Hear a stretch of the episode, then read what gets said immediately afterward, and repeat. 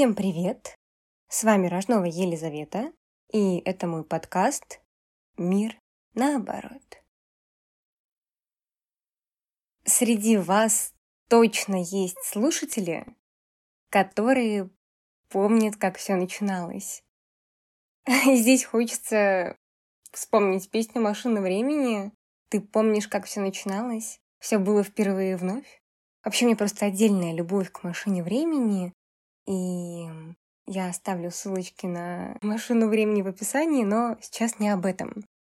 Так вот, среди вас есть те, кто помнит, как все начиналось, как было впервые и вновь, и кто слушал тот самый, самый ультра первый выпуск «О чем мир наоборот» и с чем его есть. Мне очень приятно и тепло осознавать, что такие слушатели есть, которые прошли дорогу со мной от самого начала до той точки, в которой я сейчас нахожусь. Но я переросла. Я переросла саму же себя. Вот ту Лизу, которую я записывала самый первый выпуск «О чем мир наоборот и в чем его есть».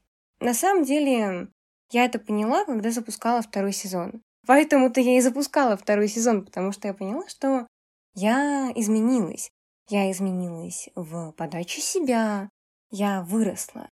Я думаю, что я выросла и в риторике, и даже, если честно, в обработке аудиодорожек, потому что, кто не знал, я записываю на iPhone все, а потом редактируем. Тогда, когда я запускала второй сезон, я повторюсь, я понимала, что я таки выросла. И мне так хотелось удалить весь первый сезон. Вот прям самое начало первого сезона не тот осознанный продукт, да, а вот самое первое такое вот стартовое мое амплуа я хотела удалить.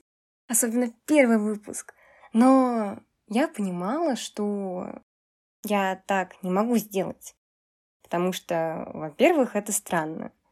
Во-вторых, это нечестно по отношению к моей аудитории, которая ко мне приходит и, например, слушает очень так рандомно какие-то выпуски в формате такого Пейчворка составляет свое восприятие моего подкаста путем прослушивания разных выпусков из разных сезонов. В-третьих, это нечестно по отношению к моему продукту. Но в последних это нечестно по отношению к самой же себе, потому что это мой путь, который я проделала, и который нельзя убирать или обесценивать. Поэтому первый, наверное, инсайт, назовем это модным словом, сегодняшнего дня инсайт, первый инсайт подкаста в целом по жизни. Нельзя стыдиться своего пути. Нельзя стыдиться того продукта, который вы делали раньше. Потому что этот продукт, который вы делали тогда, это и есть вы. И без него вы бы не пришли туда, где вы находитесь сейчас. Так вот, после долгих душевных терзаний я поняла, что мне нужно что-то сделать. Мне нужно записать некую, что ли, исповедь, так я и назвала сегодняшний выпуск, где я расскажу для всех новеньких, ну и для всех стареньких, во-первых, историю создания подкаста. Мне очень стыдно, но я поняла, что у меня нет выпуска, где я нормально, так цельно, с чувством, с толком, с расстановкой рассказываю историю создания подкаста. Во-вторых, расскажу, кто я такая вообще что я, там, кто я. А в-третьих, не побоюсь на себя не взять такую ответственность. Я хочу своей историей, может быть, кого-то вдохновить. Или, может быть, кому-то, закавычу, оказать некое успокаивающее и психотерапевтическое действие. Потому что я по своему опыту знаю, что очень важно слышать извне откуда-то что твой путь ценен, что твой путь полезен и что он тебя куда-то приведет.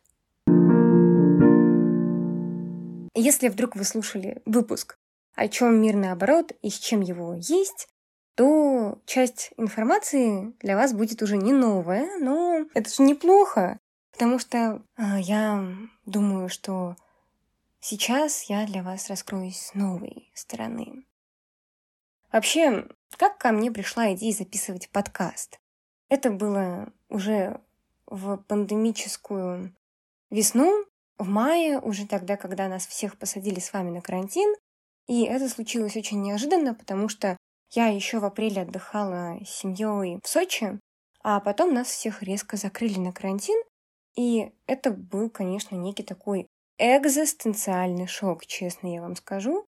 Я оказалась в числе тех людей, которые, ну, ни в коем таком каком-то своем ощущении этого мира не были готовы к тому, что мы все будем сидеть по домам, что мы перейдем на дистанционное обучение, что, собственно говоря, нельзя будет выходить на улицу и гулять, и отсюда много вытекающих. Так получилось, что я оказалась заперта. Конечно, если бы это было не насильно, то я бы, конечно, смогла бы вычленить все блага из этой ситуации, но я назову все вещи своими именами. Я оказалась заперта со своей семьей в квартире. И это был очень тяжелый период для меня. И вообще это был тяжелый период для всех семей, в которых есть особенный ребенок или особенный член семьи с любой инаковостью, там, физической, ментальной или какой-то еще, потому что был обрублен целый канал, во-первых, социализации этого члена семьи, во-вторых, просто социализации нас, людей, которые принимают действенное участие в жизни людей с особенностью. Ну и также просто был обрублен целый канал государственной помощи, потому что в первую часть пандемии, вот как только она началась, государство не выплачивало никаких пособий, никаких компенсаций, потому что, конечно, для экономики и для социальной сферы это был стресс, пандемия была стрессом. И я это понимаю как социолог, и я ни в коем случае не говорю здесь негативной риторики. Я просто рассказываю, как все было. И вот в таком состоянии именно боли, именно отчаяния и ощущения того, что я не знаю, чего делать, я и села и записала первый выпуск. Если вы слушали, или если у вас будет желание послушать первый выпуск после данного эпизода, то вы почувствуете, как он пропитан болью, как он пропитан диким желанием ухватиться за что-то, как будто бы я тону и держусь. Или как будто бы я всплываю на поверхность, чтобы глотнуть кислорода, а потом волна захлестывает и захлестывает. И в таком состоянии я, правда, писала первый выпуск, в котором по факту я говорила о том, кто я и что я делаю, почему. Это не хорошо и не плохо. Потому что, когда я встречалась со своими слушателями вживую, первое, что они говорили, что вот как-то кажется нам, что первый самый выпуск, он был как самопсихотерапия. Да, он был как самопсихотерапия.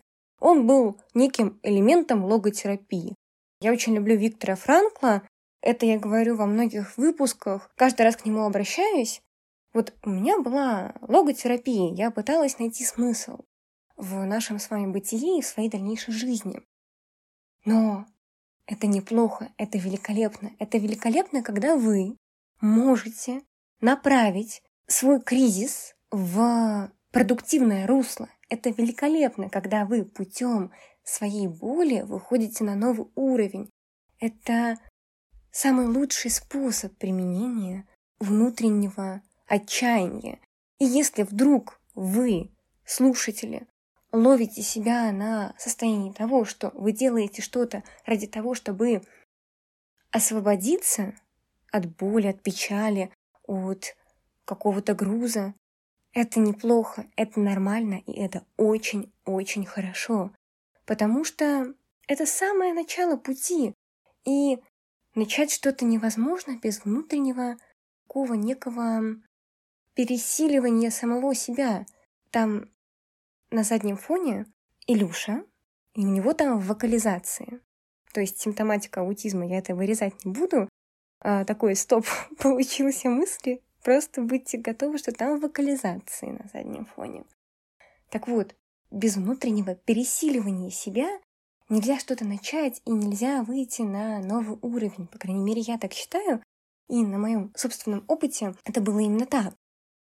Никогда не будет подходящего времени для начинания своего дела, для начинания своей идеи, для начинания вообще чего-либо.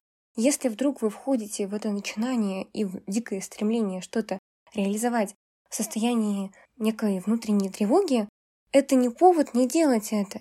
Это повод признаться самому себе, что да, я в ней, в этой тревоге, но начать делать. И иногда это вас может привести к чему-то большому и к чему-то грандиозному, чего вы сами не ожидали от самого себя. В принципе, как у меня и получилось с подкастом. Потому что прошло уже полтора года, и я записываю его, и аудитория у меня выросла. И я очень благодарна каждому слушателю, каждому человеку, который со мной здесь по какой-то определенной причине.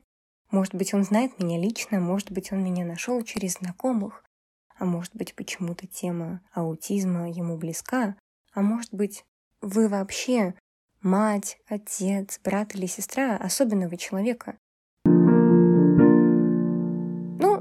Вот так вот и началась история «Мир наоборот». Вот так вот. Дома в карантинный период. Но кто я? Да?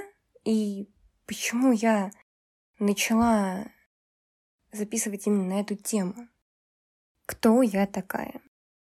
Я сестра мальчика, даже юноши с расстройством аутистического спектра. Мой брат высокофункционален.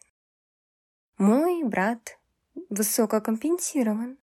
Но это не отменяет того факта, что я на очень большой процент вовлечена в его жизнь, и что моя жизнь переплетается, даже не переплетается, моя жизнь и его жизнь — это косичка.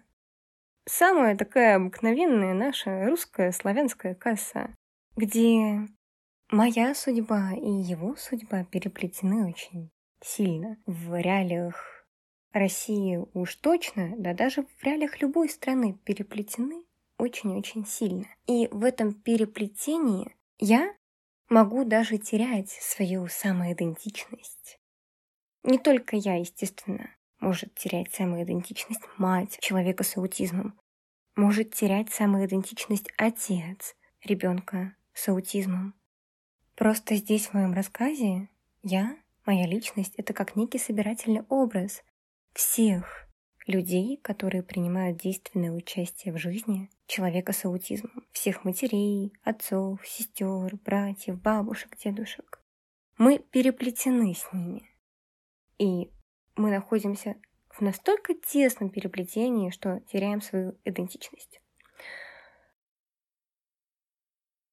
Моя цель, когда я создавала подкаст, и она остается неизменной, это снять стереотипы и даже, может быть, некоторые стигмы с людей с расстройством аутистического спектра, из нас, с индивидов, которые принимают действенное участие в жизни, людей с рас. Причем мне бы хотелось, чтобы мой подкаст был с такой атмосферой, чтобы у слушателя создавалось впечатление, как будто бы он сидит например, на кухне с чашечкой теплого чая и беседуют с экспертом в сфере, да, но на уровне личностного контакта. То есть мне бы хотелось создавать атмосферу тепла, уюта и снизить, может быть, градус дистанцированности, но при этом градус научности будет высоким. И, кстати говоря об экспертности, то, да и говоря обо мне, уместно упомянуть, что я студентка Московского государственного университета имени Михаила Васильевича Ломоносова. Учусь я на социологическом факультете. Специализация у меня современная социология, и свою научную деятельность я веду в русле именно изучения социального восприятия лиц, рас и их семей, а также это инклюзия и все отсюда вытекающие вещи. Вообще данный эпизод есть своего рода исповедь, потому что здесь я открыто говорю о том, что чувствую, и открыто говорю о том векторе развития подкаста, к которому я бы хотела стремиться.